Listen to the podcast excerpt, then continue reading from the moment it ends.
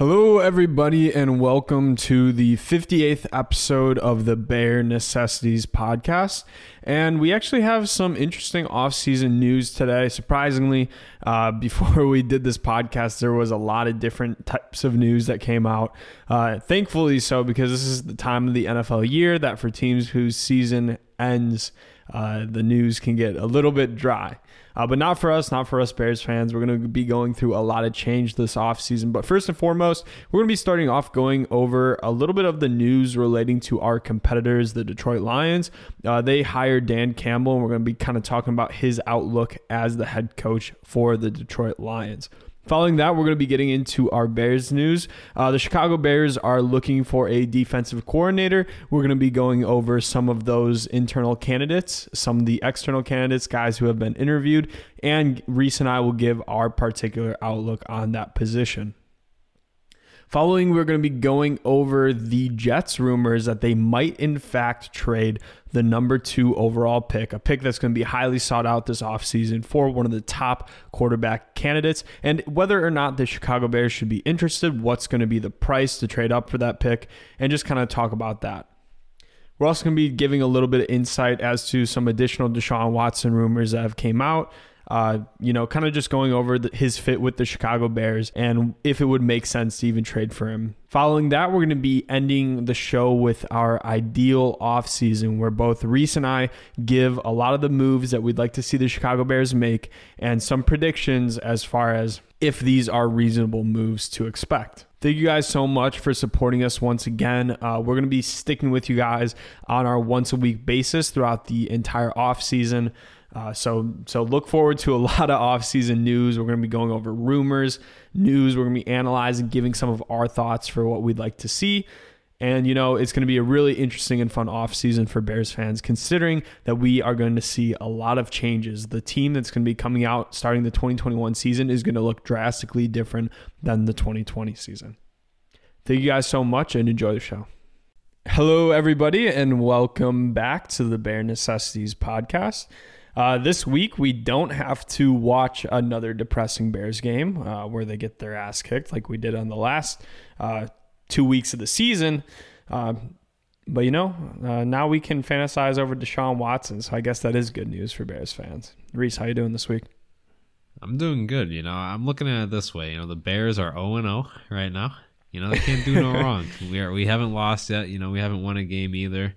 But I know that this current football season is still going on, but I think if you're a Bears fan, your mind is definitely um, at least towards the off season, looking into the future, which is exciting. This is an exciting time of the year where we get to be, you know, probably overly excited about our team, a little bit mm-hmm. unrealistic, and that's because we're not playing anyone. So we don't have to be grounded or humbled any times, and we can really, you know, take our own objectivity into it. And you know, with that being said, you know, we can have that optimism, but you know, you and I have definitely been critics of this team recently. Oh yeah. So, you know, we're definitely going to be pretty fair in our assessments of this team and, you know, where they're currently at. Before we get in the show, I want to give a quick little shout out to uh, my YouTube comment of the week to the the man who accused us of being related to the McCaskies for our defense and keeping Ryan and Matt Nagy. So thank Which you. I, I, I, I love I, like what's behind that insult. like you know, like you're so bad. You're related to the damn owners of this team, and that's why they suck. Yeah. You know? Which, he, he, hey man. we we had to have been. I, I, like to think that in this guy's head, he actually believes that we are related to the McCaskies because of us defending, so. keeping Ryan Pace and Matt Nat. I mean, we weren't even defending it. We were, we were talking about the thought process that leads to it. Um, and you know why we're you know we ultimately related, okay with it. If we were related, we wouldn't need to do this podcast. You know? we wouldn't. We'd be, be more than fine on the money front, and uh, you know we definitely have an interest in the team, but we wouldn't have to do the podcast. yeah, we'd be uh, box level every single game. We wouldn't. We, you think we'd have time to record a freaking post game podcast at like ten o'clock at night? No way. Yeah, no way. Exactly. No way. No way. Uh, so yeah, you guys can rest assured that if either Reese or I ends up getting big money, we will immediately quit doing this. hundred percent. Y'all are nothing. of course, right, of course, I mean the opposite. I love y'all. Yeah, and yeah. You're what keeps me going every day. Yeah, you know, we actually do run this. You know, it, it's kind of a, a charity right now for y'all because we do. Uh, we've we brought this up before. We actually lose money on this podcast. Uh, you know, but you know, we're we're going up to here. We're actually pretty close to. Uh, you know, making some some decent bucks off this. We actually hit 100k listens uh, on on YouTube uh, this week, so that that's pretty exciting. That's actually a pretty cool achievement. Yeah, I like. Yeah, that. over uh, you know over was a couple months, a season, I guess, a full yeah. season of being on YouTube. So yeah, that's pretty big. I mean, that's kind of how Reese and I celebrate is we bring up an accomplishment and we both go, yeah, it's kind of cool. And then we then we it's move never on. Nothing, to, never anything too crazy. You know, once we hit some like decent milestones, we'll definitely you know celebrate accordingly. I will say mm-hmm. that though. Yes, I'll uh, I'll break out the you know the Russell's Reserve bourbon uh, for, for the for the occasion, the fancy bourbon. No. Yeah, very, um, very, we're classy. Yeah.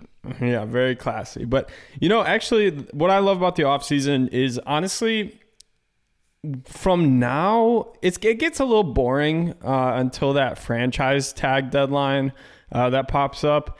But really, you know, this is the time where anything can happen, and your team isn't defined by really a strict set of rules. Uh, teams can go from, you know, like we did uh, in 2017 to 2018, where we went from what was it, a six-win team to a 12-win team things like that happen over this period of time and it's really where you know dominant teams and franchises and dynasties are built. They're not really built on the field they're built off the field. So uh, with that in mind there's going to be this this bears team it's going to be a, a really fun off season because there's going to be a lot of change on the roster um, we can only assume that it's going to be for the immediate benefit as well, considering uh, bringing back Matt Nagy and Ryan Pace. I can't imagine if we were going to go through another retool or rebuild that we would uh, be bringing back either of those two.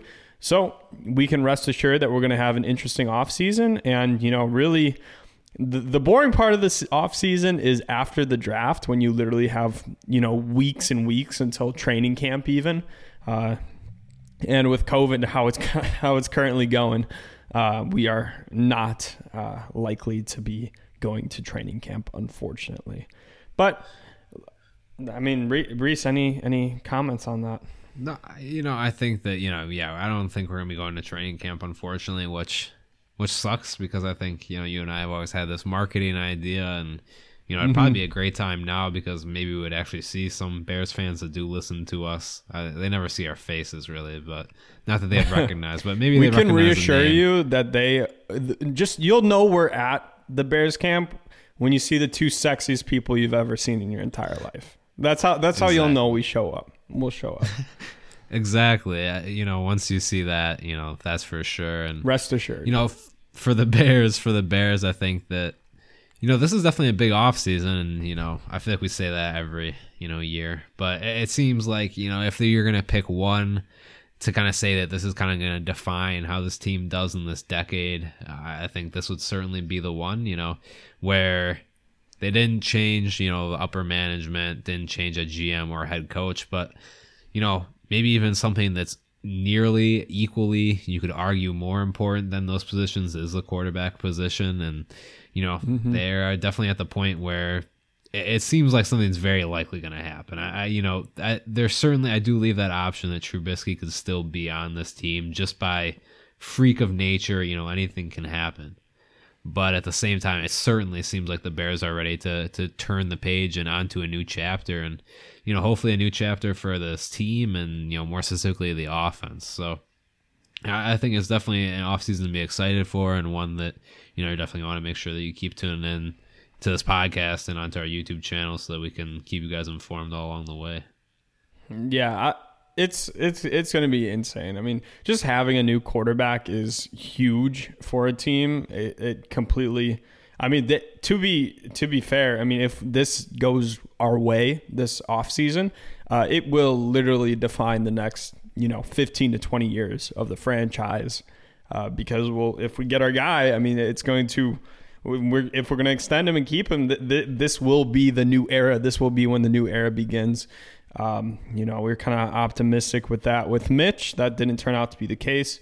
Um, but you know, it, it's interesting because I don't see a lot of uh, players like Mitch in this draft. I either see you know guys I think that could do really really good, and then I think of other guys who I think could be busts. Uh, let's let's hope that we get the former there. But let's go ahead and get right into the news. Um, you know, the Lions they have found a new head coach, Dan Campbell. Um, kind of a franchise that have been cursed with the way they've handled that head coach position. Um, back when they were almost making the playoffs, I I, I can't remember uh, what their last coach besides Patricia. What's his name? I, I can't remember his last name. Sheesh. I can I can picture him though. Me too. You know, like just right in my head, just from how many times Everyone oh brings God. it up. Right and Patricia was a clear downgrade, a, a clear downgrade from him. Uh, his tenure could not have went worse. Uh, so the bar is really low for Dan Campbell. Uh, personally, if I was a Lions fan, I wouldn't be too excited about this hire. Uh, he was a tight ends coach and assistant head coach of the Saints you know, with that, you know, I, I think they really uh, just drawn to probably who he is as a person more than his actual schematical advantages. Uh, we don't really know who he is as an offensive mind, and he's probably going to end up being someone, you know, more like uh, someone who delegates the tasks. I think that the offensive coordinator signing there is going to be very important. Same with defensive coordinator. Um, but you know, right now. Uh, the Detroit Lions fans, they have reason to be happy. They're they're also getting changed, but not I'm not overly optimistic about Dan Campbell just taking this team to the next level personally. Yeah, I mean they're certainly pulling from a good tree, you know, from the Sean Payton tree. I'd be lying if I, you know, knew said I knew much about his scheme. Lion, you know. lion, that's a good one. I'd be lying. Yeah, exactly. Big big pun people here. Not really. I hate puns, but anyway, I, I think that he can do good things there. You know, where that franchise has been, it's kind of tough to say because they had some of their better years in that past decade, which is kind of odd to say. But of course, the the Lions are one of the perennial just bottom dwellers of the league. I mean, it's just well known and you know I, I, feel bad for for lions fans and us bears fans think we're better just because we got that ring honestly and, and hmm. because we don't consistently finish in last place but I, I think that the lions are in a weird spot where it certainly seems like there could be possible change at the quarterback position we don't know quite yet but it seems like even if Stafford doesn't go now, he might go sometime soon. So they might be looking for a quarterback in the near future they have talent on the offense. It always seems like they have talent on the offense, but it's never enough. And you know the defense just isn't consistent. They're just not a team that really has ever found that way to win. You know, even when it's ugly. You know, even when mm-hmm. it's just maybe a game you didn't deserve to win. The Lions don't really seem to end, end up getting the benefit of the doubt. So it's really tough to say, you know, Dan Campbell's going to be the person that turn it around. With that being said, you know, possibly, you know, he hits a groove. Like you said, even if he just delegates, if he's able to pick the right people in today's NFL, if you have good assistants, it seems like you can do really well. It, the only problem with that mm-hmm. is that those assistants are going to get poached, likely for to become a head coach at another place. Right. So you run kind of more on short term success unless you can kind of consistently pick good assistants. So we'll see how he ends up setting it up. I think that you know once we know what his full staff is going to look like, we might get a better idea of exactly how that team is going to try to play. Um, you know, other than that, they kind of have an interesting offseason coming up too, deciding who they want to bring back. You know, possibly some of their, you know, better players could get lured away. So, yeah, it's going to be interesting to look at, you know, what this team looks like heading into training camp for the Lions. And we'll probably have a good idea of maybe what their ceiling will be then.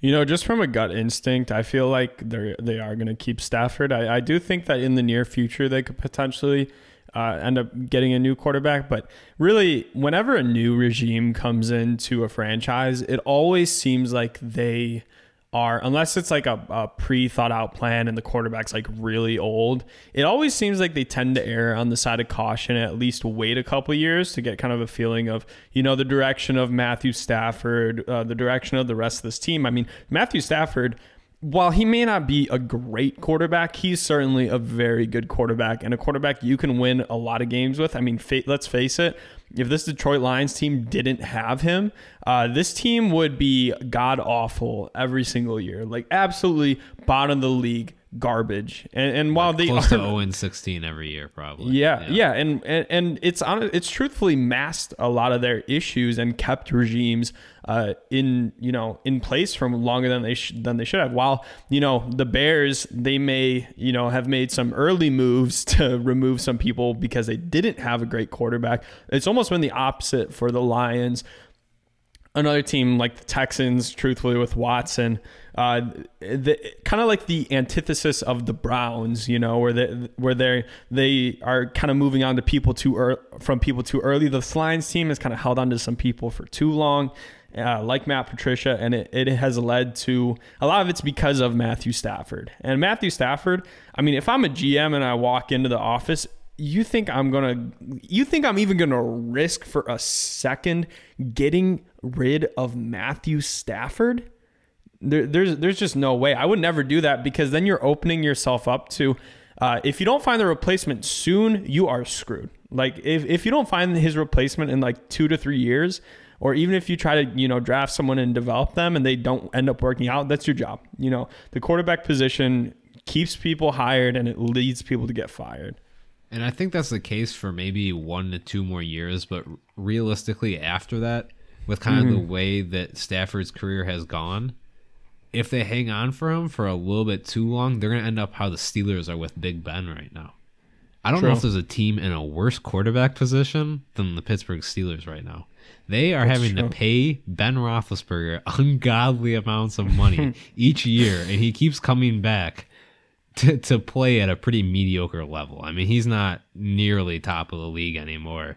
If you no. want like a quarterback that really holds that team back, I mean, we can talk about Mitch Trubisky. We can also talk about Ben Roethlisberger. Mm-hmm. I, I, think that they could possibly be in the same conundrum if it's kind of like that point of his career, but he's still on you know some kind of deal. I'm you know not exactly sure what the specifics would be, of course, but if he's still on some kind of deal where he's getting paid like an elite quarterback, but he's mm-hmm. not performing at that level, then you're in even a worse spot, at least in my eyes. But I know yeah, exactly what you mean. Any GM, you know, if they just want to save face and be around for a couple of years, right, you're going to keep Stafford because unless they can hit on a quarterback in the draft, which, you know, they would repeatedly have chances if they wanted to pull the trigger, mm-hmm. then, you know, right, that's that's your position. You're done. So I know exactly where you're coming from.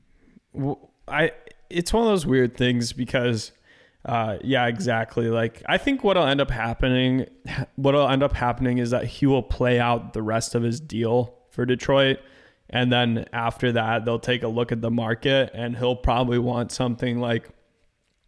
I can only imagine in the realms of forty million dollars a year, which isn't even touching Patrick Mahomes level type of pay at that point, uh, but still going to be like the new the new uh, really the, the new level of what quarterbacks will make in this league, which is insane to think about.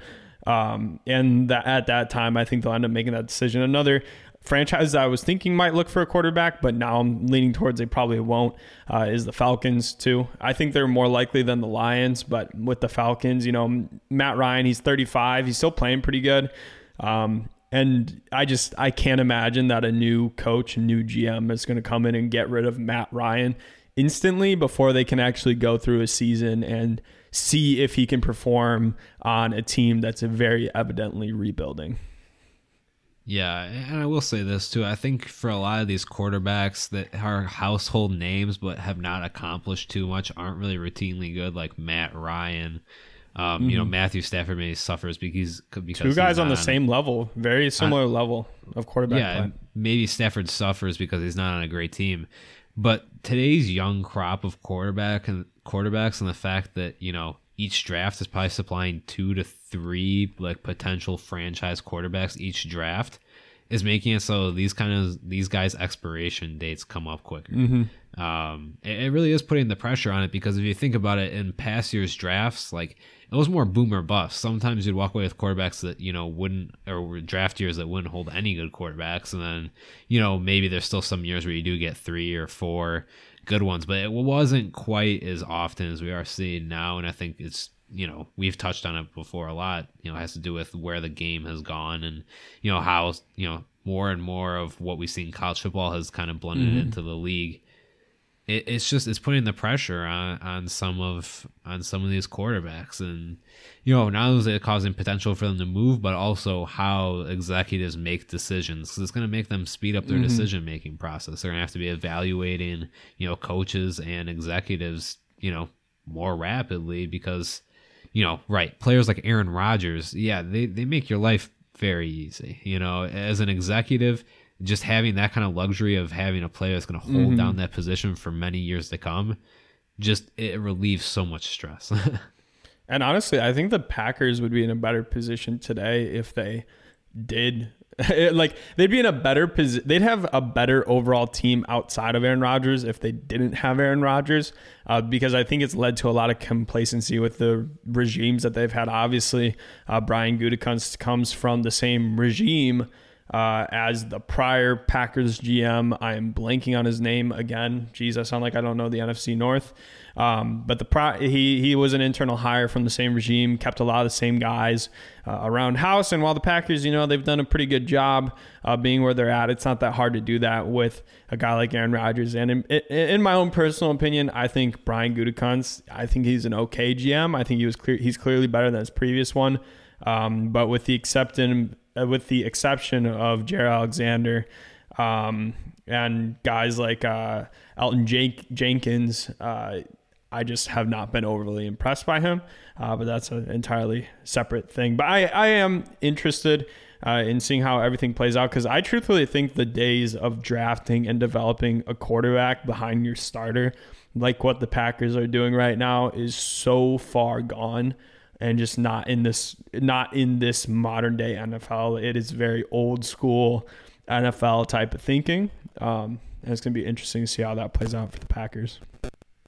Yeah, definitely, and you know we can transition into into mm-hmm. our next topic in a second. But I will just say it just goes to show you, you know, how much you know having that quarterback really just smooths things out, and you can leave a lot more holes on your team when you do have that. Like mm-hmm. the Packers could definitely be more successful and win more championships, and probably haven't supplied Rodgers, you know, enough to where he could get all those rings that he probably should have. But at the same time, you know they've been able to sustain success for so long just simply because they got one position right, you know it, it, it shows you so much about why the bears should absolutely be calling every single damn day about deshaun watson and bugging the hell out of that organization until they make a bad move. Um, but yeah, we can uh, go ahead and move on. The one thing that I want to say uh, that I think is so funny about Big Ben is, man, does he he just looks like the lead. Like if he walked up to you at like a grocery store and said he was an NFL quarterback, you'd be like, yeah, right. Leave me the hell alone, right? Like he, yeah. he just does not. He uh, one of my favorite uh, quotes was after he grew out his beard, it was like he looks like that uncle that plays football with you after Thanksgiving. and that was after I was like, that is so spot on. Um, yeah. But yeah, let, us go ahead and move on to Bears specific news. Uh, we have some coordinator um, news obviously, the Bears are still looking for their defensive coordinator. You know, kind of taking a while compared to how quickly that Chuck Pagano hire happened. Uh, and then also the Rams already found their new defensive coordinator. Um, so let, us let, go over a couple things. Originally, when we were making this round rundown, Jay Rodgers and Sean Desai were the top internal candidates. Now we learned that Jay Rodgers is going to be joining uh, Brandon Staley for the Chargers. Um, so that's going to be a rough hit. I definitely think we are going to feel that. I think guys like, you know, maybe Akiem Hicks or like maybe more guys like Mario Edwards Jr. and Brent Urban, these type of guys, we're not going to get the same level of production out of them next year unless we find a really good replacement for him. Um, but outside of that, we've the Bears have interviewed currently Jonathan Gannon, uh, Colts DB coach uh, former Vikings defensive coordinator, and he was like some sort of consultant for the Cowboys last season. George Edwards, uh, he was with them for a couple years when they had a good defense. Um, and then also James Bettcher, and then let's not forget about uh, who did who did they interview again today? Mike Singletary. Oh yeah, that, that's what I was thinking about, Mike Singletary. For some reason, I was thinking it was going to be an actual. It was actually like an intriguing candidate, but no, it's Mike Singletary. I was like, who? Like who else was it? Oh, man, um, yeah. So, so, so some initial thoughts um, with Gannon. Uh, he's likely to run a four-three, which I'm not entirely happy about. Uh, as a DB coach, uh, I, you know, personally, I'd prefer to get someone that's more accustomed with the defensive line, edge rushers, outside linebackers. Um, and he's also someone who I was watching some interviews. There's a really lack of information on him out there. He seems like a really soft spoken guy, uh, even more soft spoken than someone like Vic Fangio, which, you know, maybe that doesn't matter entirely. And we can let his resume speak more for him than that. But, you know, typically uh, he's kind of the opposite of Chuck Pagano in that. George Edwards, uh, he seems like more of a very strong leader for the defense. Uh, and same thing with James Bettcher, who runs a very aggressive defense, 3 4. Uh, was in New York, didn't do a great job there, but a lot of New York fans say it was because he lacked ta- because they lacked talent, and he did a really good job uh, for Arizona. And apparently, he did some consulting work for the Bears this past season. Yeah, Any names I, I, sticking out? I mean, do uh, you know? I, I, know you told me you're a huge fan of us hi- uh, hiring Mike Singletary as our you know, Samurai Mike, you know, I think 85 Bears might be rolling in the grave here in this, but I just don't know if he can quite do it for, you know, a modern day defense. You know, of course, he had that head coaching experience with the 49ers, which, you know, that, that didn't go too great. Uh, you know, in a defensive coordinator role, I'm sure it'd be a lot, you know, easier for him to figure out. I feel like he got, he became a defensive coordinator somewhere after he got fired as a head coach, but I can't remember exactly where. But that's basically how I feel about Singletary. I don't think he should really seriously be considered unless you know the Bears organization knows something that I don't, which is possible. Um, you know, John Gannon. I think that the one thing that st- uh, stands out to me is he's definitely one of the leading candidates. I've mm-hmm. definitely. It seems like he might be, you know, at least the front runner. I'm not really sure if that exists in this case for you know who the Bears are interviewing and how they're evaluating it. But it seems like he's definitely one of the leading names. But yeah, for the reason you brought up the 4 3, I just don't like the Bears making that switch back over. I think, you know, for the personnel that they have right now, I don't think it makes sense. And I think in the future, mm-hmm. I think it's mm-hmm. just better to build in that 3 4 scheme against today's offenses. I just think it works better.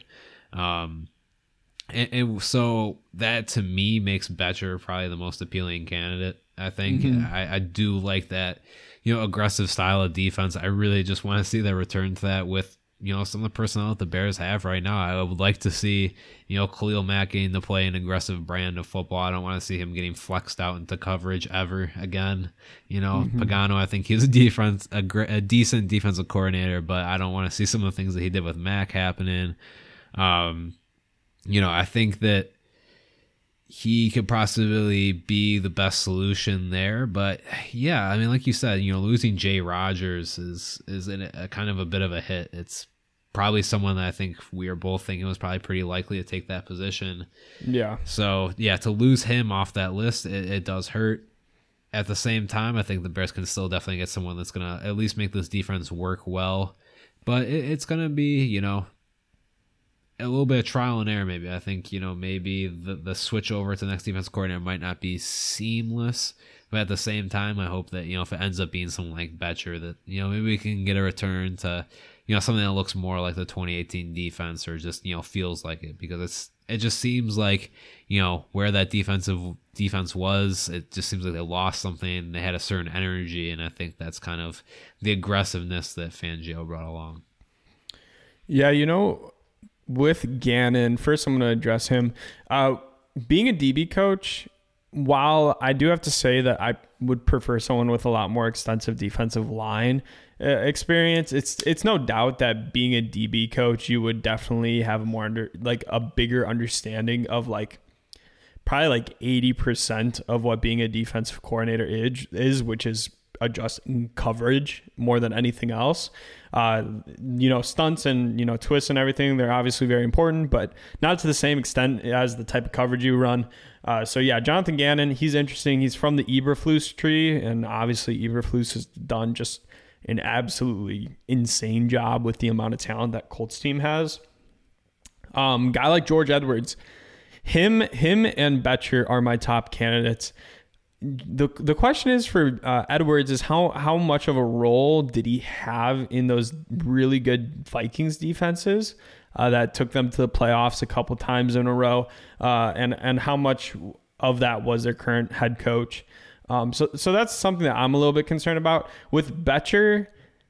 You know, New York. I, I can't really blame him for his New York stint because he also didn't have a great uh, head coach with him there, and he um, Obviously, they did not have great talent by any means on that defense. But what I do like about it is I like that he does run an aggressive defense. Uh, that's something that I felt Chuck Pagano, uh, which is weird because during his early years, uh, when he was a Ravens assistant, he was viewed as an aggressive coach. But um, obviously, towards the end of his Bears tenure, we played very passive defenses, which I absolutely hated. Um, and I, I would like to see, you know, why if if we do get a coordinator, I would like him to be a, a more aggressive guy, um, and then also just based on what he did with some of those Arizona defenses, I think it's fair uh, to assume that he would, you know, potentially be able to do that and more with this Chicago Bears defense, uh, which I think is extremely talented. Also, you know, depending on if we keep Fuller or not, I know that's kind of a question that's out in the air because he didn't have a great season, and he also is due to make like twenty million dollars this year, and we can cut him for, uh, you know, a pretty easy contract for us uh, to get rid of. Uh, Patrick Peterson, free agent, might have a little bit of uh, interest in drawing him over to the Chicago Bears. Yeah, that'd certainly be interesting. And I know as I was kind of collecting some, taking some notes about you know, the free agent class and the Bears off season. You know, a lot of people are calling for a, a, change at that strong safety position. You know, not quite happy with what uh, Tashaun Gipson has done. So, you know, for the people that are in that boat, you know, maybe that would be some some welcome news. Well, maybe you can bring in the honey badger too. Bring in the honey badger. Uh, getting, getting, rid of Eddie Jackson too. Huh? Somehow, yeah, yeah. Um, Might need but, to yeah. um, but no, the but ultimately, you know, Desai people. There's good things said about him, but I just really don't know much about him. I, you know, if he, I don't really know, like, quite frankly, anything about him. It's really hard to find information on him. I know former players liked him. I know that he almost went to Denver with Fangio and we blocked it. So, you know, maybe he ends up getting that role, I just I really would have no idea what to even make of it because he doesn't really have anything to put on the table. Whereas you know someone like a Bettcher, uh, he's more of kind of a shorter thing, and then also same thing with Gannon as Desai. You just don't really know too much about him. So if the Bears. I would prefer the safety, and I think Matt Nagy would too, of going with someone who's already been a defensive coordinator, even if they've had a you know kind of a stint where it didn't go great for them. Yeah, I think that you know, even to say I think he's a good candidate. Like you said, we don't have a, a wealth of information on him. I think you know it's reasonable for the Bears to make an internal hire here, and I think it's reasonable for them to to go and get a former defensive coordinator. I think I would edge more to what you said and getting a former defensive coordinator, but at the same time, if it ends up being someone internally, I'm not going to be upset you know, the Bears defense has a good track record. You know, people involved in the past, you know, few years of defense, I think are are good at least. Um, so with that being said, I, I think that it's definitely important how the Bears fill this position. I don't think they're gonna massively screw it up. I don't think they're necessarily gonna hit a home run here, uh, just because of the options that are available. But at the mm-hmm. same time, I think that this Bears defense is gonna gonna be good at least next year. It's just a question of how good they can be, and you know, hopefully they can maximize the potential of you know what they have. I'm very meh about all of these candidates. Uh, truthfully, like I I can't really. There's not one that just sticks out to you. Uh, like I mean, back when Vic Fangio was fired, the two guys that I wanted were either Todd Bowles or uh, Chuck Pagano, and I wanted Bowles more. Unfortunately, that was at the same time that Arians got rehired. Um, and does I don't know. Did Bettcher did he kind of overlap with Bowles in Arizona? I don't I don't know. Are they from kind of the same tree? Uh, not quite sure about that, but yeah, I'm not 100 percent sure either. If he did, I'm even more for uh, the Bettcher hire then, because uh, I think Todd Bowles is an awesome coordinator, and what he's done with Tampa Bay, uh, with some, you know, they obviously have some defensive line talent, but I mean, I don't think there's anyone doubting that the Bears have more than them. Yeah, I mean, there'd be some people will just go by the numbers, but I think you know when you peel the layers back and look at the actual personnel and their actual mm. you know levels of ability and skill, I'd definitely say yeah, the Bears are are better off there. So let's go ahead and move on to the next topic. There's been some rumors circling around that the Jets might, in fact, stick with Sam Darnold and trade the number two overall pick. And apparently, they're they kind of look at um, you know past trades like what Washington had to give up in order to draft RG three, um, and just some of the hauls that they might be able to get for that pick. Obviously, uh, that pick is you know probably to draft Justin Fields. Uh, it's not entirely sure. You know, I think some people are pushing for Zach Wilson over Justin Fields because, you know, Zach Wilson's probably a little bit more of a sure thing, whereas Fields is probably going to need a little bit more development uh, as far as his anticipation in certain aspects of his game. Uh, the question is, should the Bears be interested in Reese? I'll let you kick this topic off. I think they should definitely be interested. Uh, I'm not 100% certain they'd ever pull the trigger on it. You know, trading up for the number two pick to pick a quarterback that didn't really work out too well last time. Uh, kind of this time you might need to trade three first round picks. So could have went way worse last time if that was the case. yeah, right. And I think that Justin Fields certainly piques my interest. Uh, you know, so does Zach Wilson. I think for this Bears team, Zach Wilson seems like the better fit to me, you know, personally. So I'm not sure if they would 100% need to make this move unless, like you said, you know, Zach Wilson does end up leading over Justin Fields. I know some people are starting to bring up those question marks about Fields. From what I've seen Justin Fields playing, I think he's a great quarterback. I, I do think that, you know, he has some limitations as to, you know, he's good at throwing the ball downfield, has a decent sized arm. It seems like sometimes he can just kind of get in a rut. He has bad games, bad moments, mm-hmm. bad streaks. So I can I can see that concern. You know, at the same time, I, am not 100 percent certain I want to see the Bears trade up that far. I think I'd be happy with them possibly trading up into the top 10 to take a quarterback. I don't think that would bother me. I think trading all the way up to number two though. I don't know. I, Fields doesn't make me want to make that move. You know, with mm-hmm it just I'm not 100% sold on him. I think he can be real good. But it's just one of those things. It's like a Mac Jones, like Alabama quarterbacks don't end up too well, and for whatever reason, you know, Ohio State quarterbacks in the NFL recently just has not really gone mm-hmm. too well. Like Haskins and certain other JT Barrett. Um, yeah, exactly. and the thing is with Fields is that you just have to be like so enamored by his physical ability I mean, the man can throw the ball a mile. And then he's also just has perfect touch on those deep balls to Olave. And like, he, he has so much that you look at and you're like, this guy can be a top quarterback.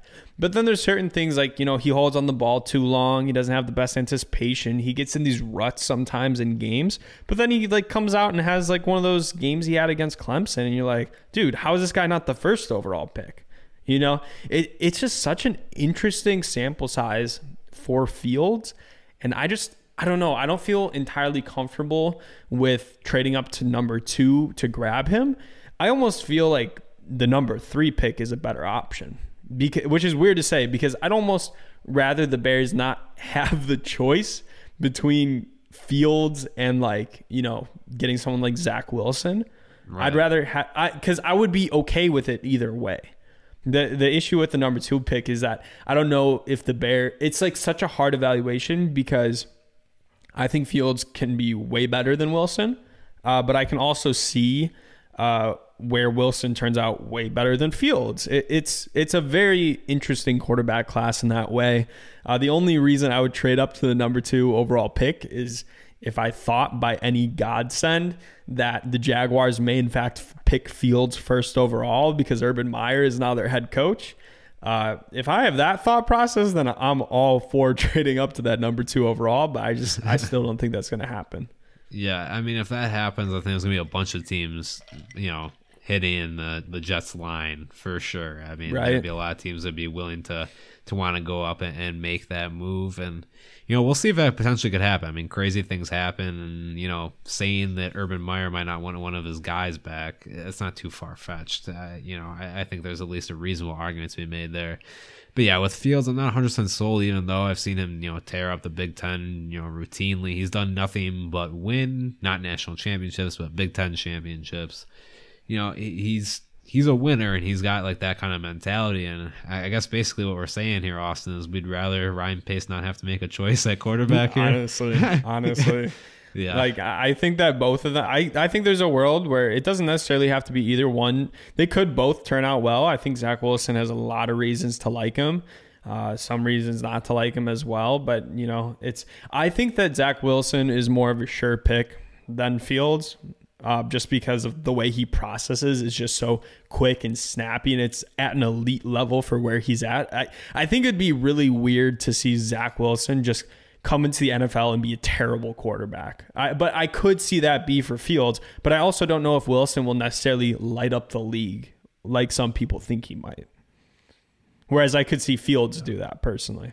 But I mean, this kind of draws into the second conversation, which is back around once again to Deshaun Watson.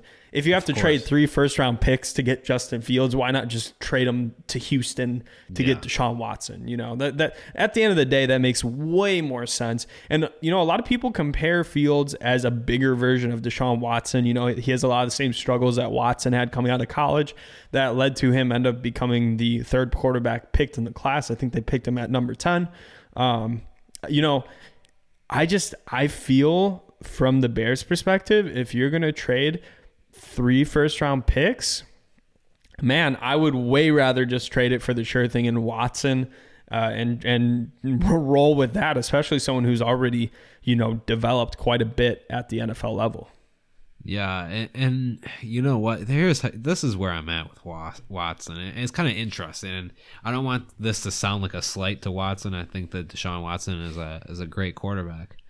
I almost just want the Bears to bring in Deshaun Watson and, and not draft a quarterback, even though I almost always preach you, you go draft that quarterback and you get that you know quarterback for what seems like a lifetime. You know, you get Mhm. him for their whole career, lock them down, and keep a sustained success. And of course, you know, Deshaun Watson is still very much, at least on the early part of his NFL career, so you'd be locking him down for a significant period of time. 25. well.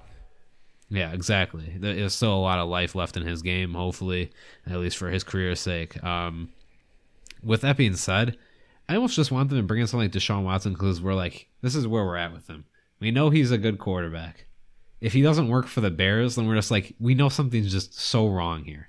like, if we take a good quarterback and put them in and they can't succeed, then obviously we know that like Nagy's the problem. But it's just like, Exactly. where does where does everything else like go wrong? Like why would everything Mm-hmm. go like why can't we have a good quarterback? It'd basically be all the questions that we'd be asking.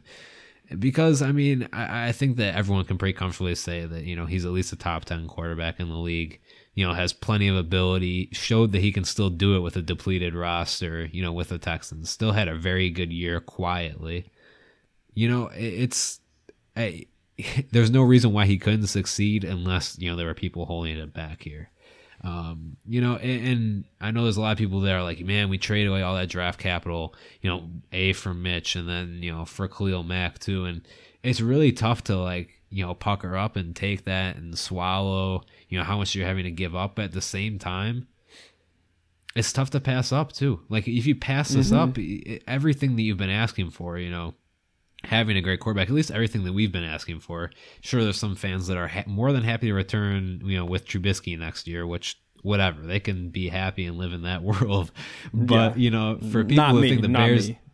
for the people that need they think that the Bears need to make a change at quarterback, this is everything that you want right here. I mean, signed, sealed, and delivered. You want a, a top ten quarterback, franchise quarterback. It, it's Deshaun Watson. I mean, he's proven that he Mm-hmm. can do it every year of his career. I here's the thing, and you you're hitting on a great point there. When you have a quarterback figured out, you're able to identify what the issues within the franchise are.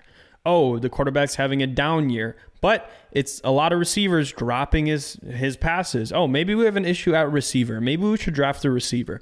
oh, we have a really good quarterback, but our offense just looks terrible week after week. Well, maybe that's Matt Nagy's fault. Maybe he's not play calling well. There is no excuses anymore. There's no excuses for Ryan Pace. There's no excuses for Matt Nagy. And if you're someone who has an issue with ownership and the guys in charge, the number one thing you should hope for them to figure out is the quarterback. When you have the quarterback figured out, you can you you can understand a little bit what the issues are more. Will it happen as quickly as when you don't have a quarterback for a lot of teams? No, but you'll at least know what the issues are and it'll be a lot more apparent.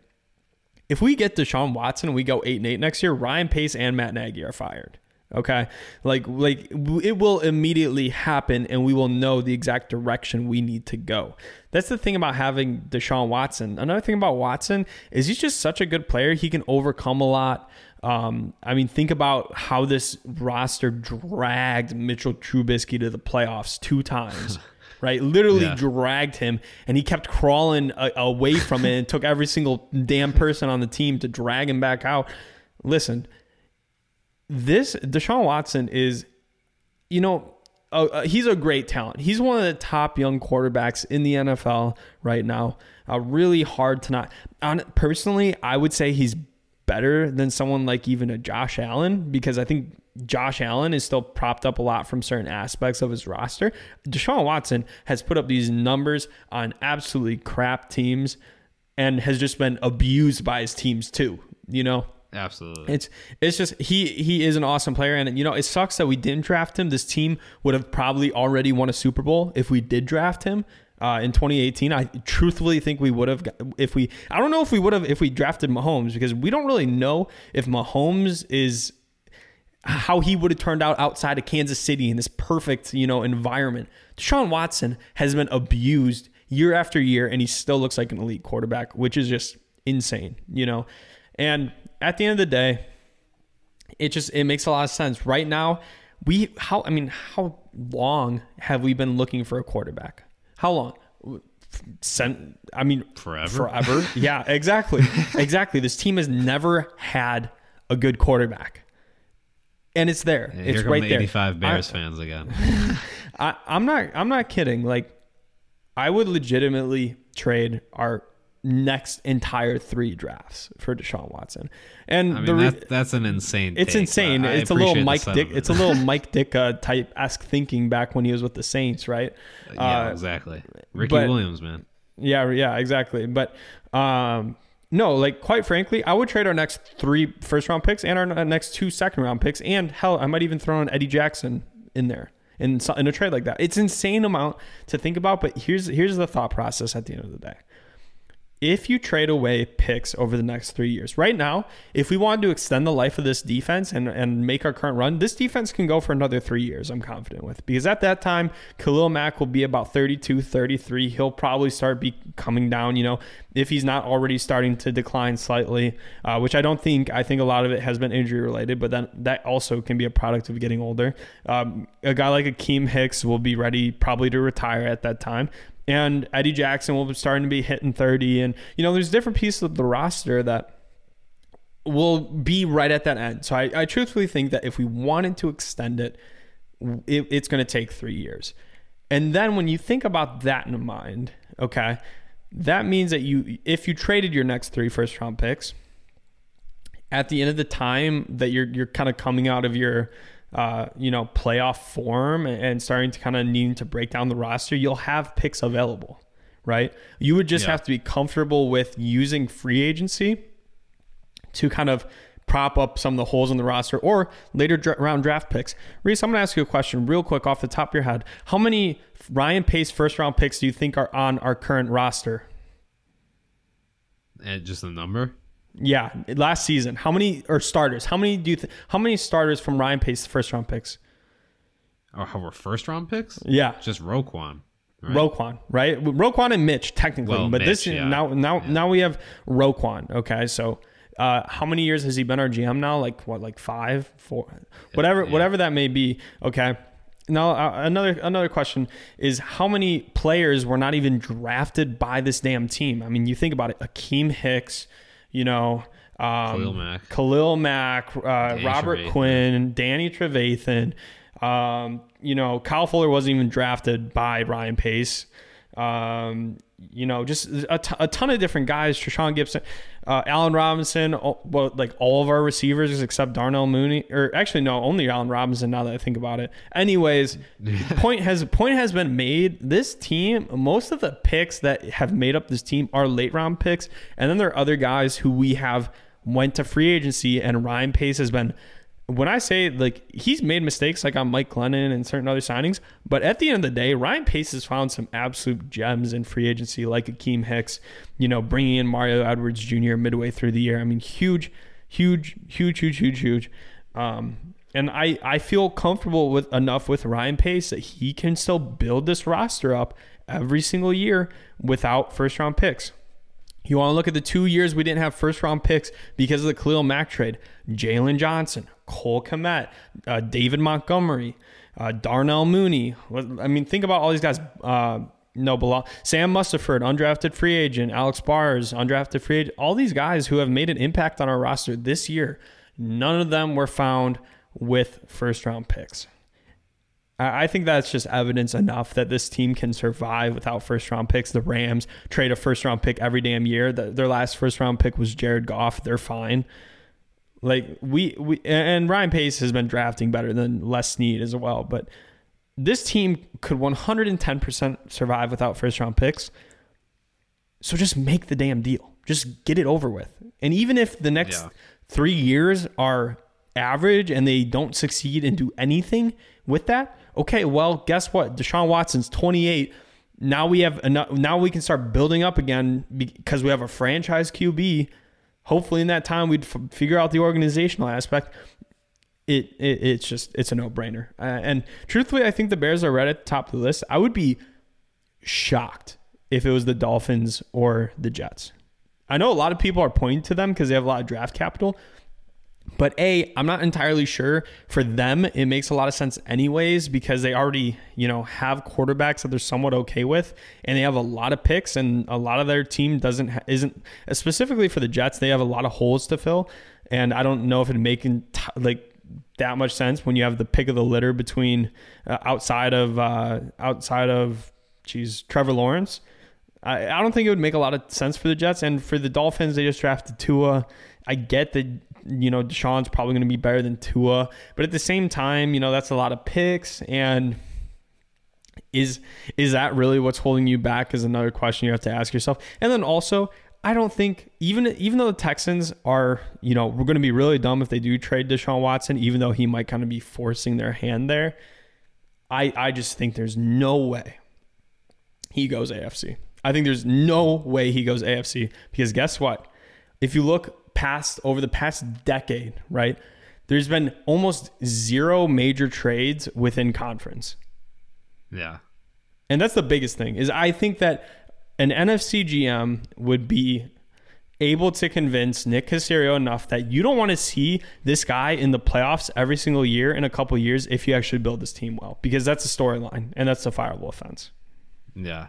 I mean, that was one hell of a monologue, man. I, I think he took away everything that I could say about him. But um, I will say this. I will say this.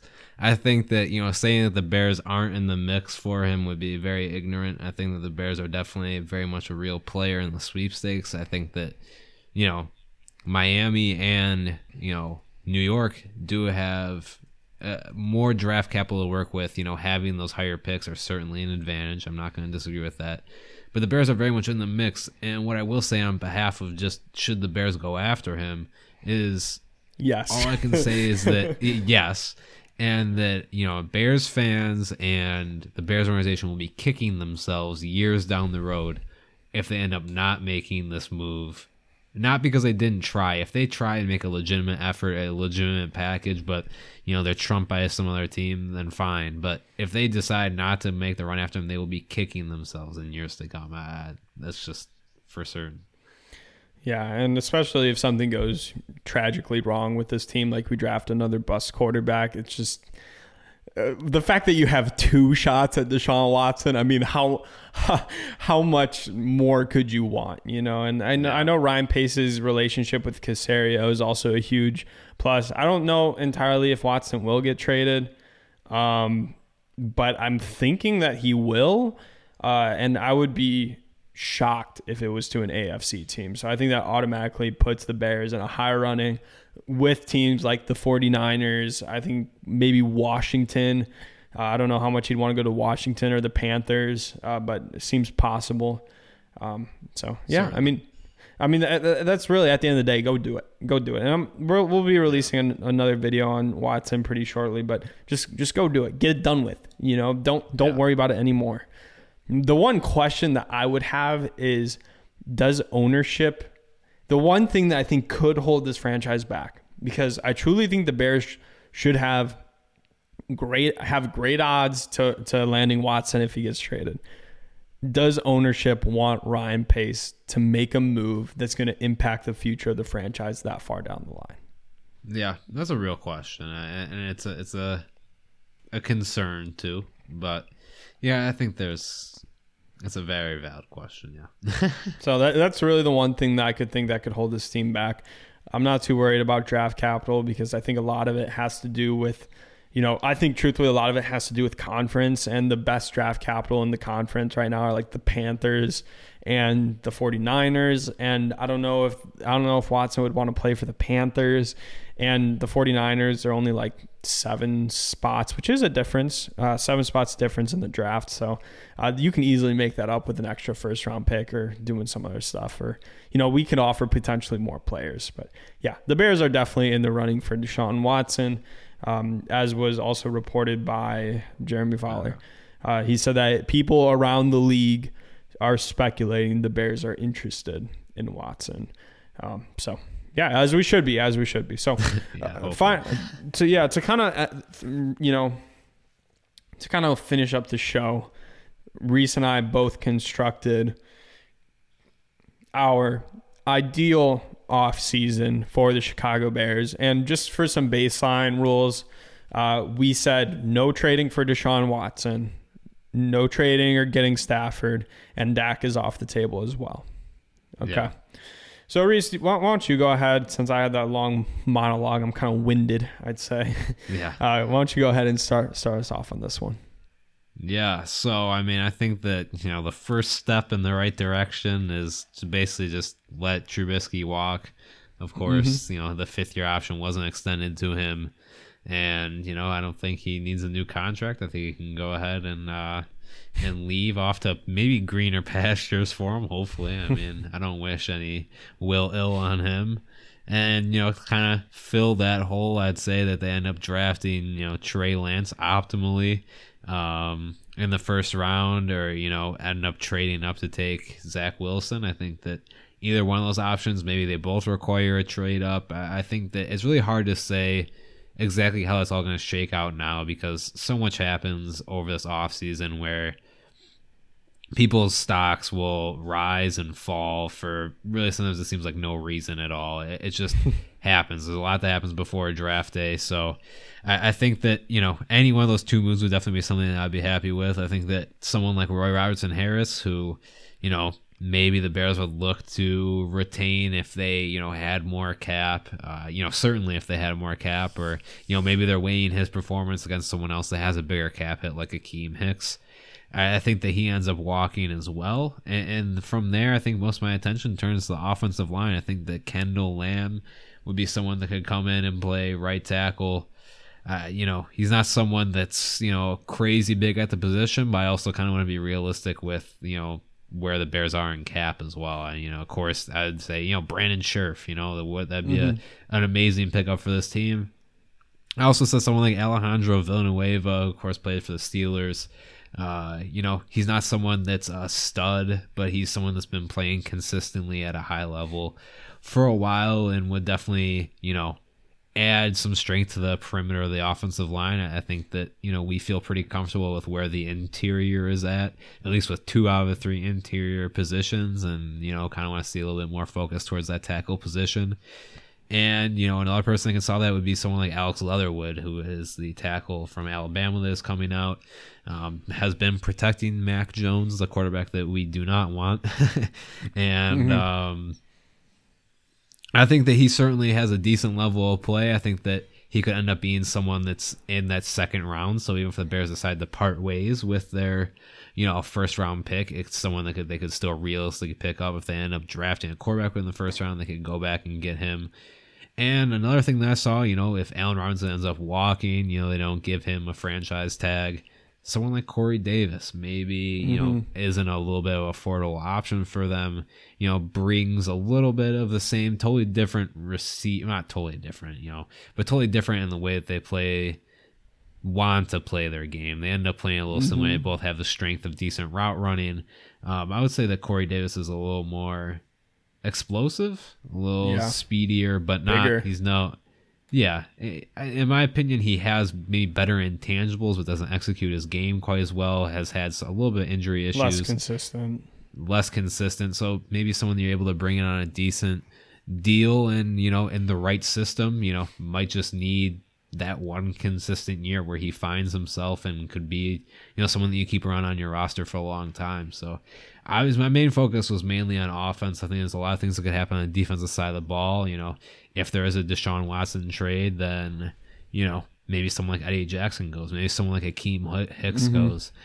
I, I think that those are definitely possibilities. I think that you know there's a decent amount of restructuring. I think the defense will look likely very much the same, but you know we will see.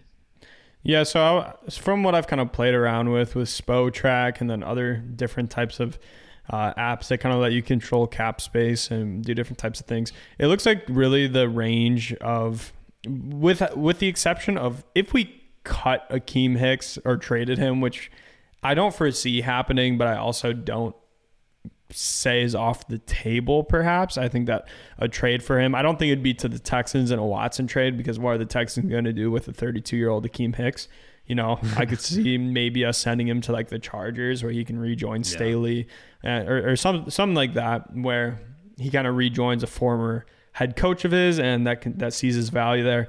Um, but that being said, I, I you the Bears can kind of range their cap from almost nothing to like 50 million total. And really, it's just this year that's the major issue. Uh, next year, we can have up to like 100 million in cap.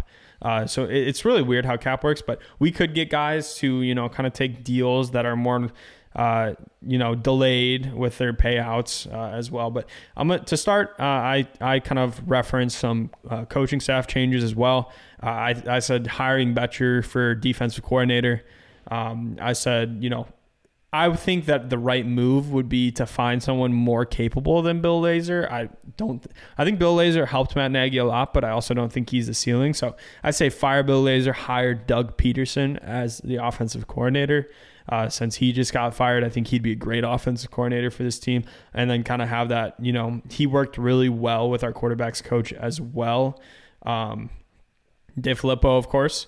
And uh, the only re-signings I would do uh, uh currently are uh, Cordarrelle Patterson. I love Cordarrelle Patterson as a character and as uh, a player. I think that he is such a funny follow on Twitter. Uh, if you haven't done that, and then also I just think he's just such you know such a funny dude. And then outside of that, I mean the best technically the best kick returner of all time, you know? So keep him definitely, in my opinion. Our our return game has been insane since he's came back. Bring back Bars Mustipher on small deals. Uh, and then some cuts. I would cut uh, Bobby Massie. I think we need to make some changes to the offensive line. Uh, that would save us about 7 million in cap. Cut Jimmy Graham. Uh, that would save us another 7 million in cap. And cut Anthony Miller, which would save us uh, only about 2 million. But the reason why I want to cut him is just because, you know, he just has been kind of uh, you know kind of an annoyance you know lately i feel like to this team. You know he's constantly on twitter talking about how he doesn't get enough targets uh, fighting players against the saints. Uh, i would be fine if we moved on from which is unfortunate because i was someone who had really high hopes for anthony miller in the league.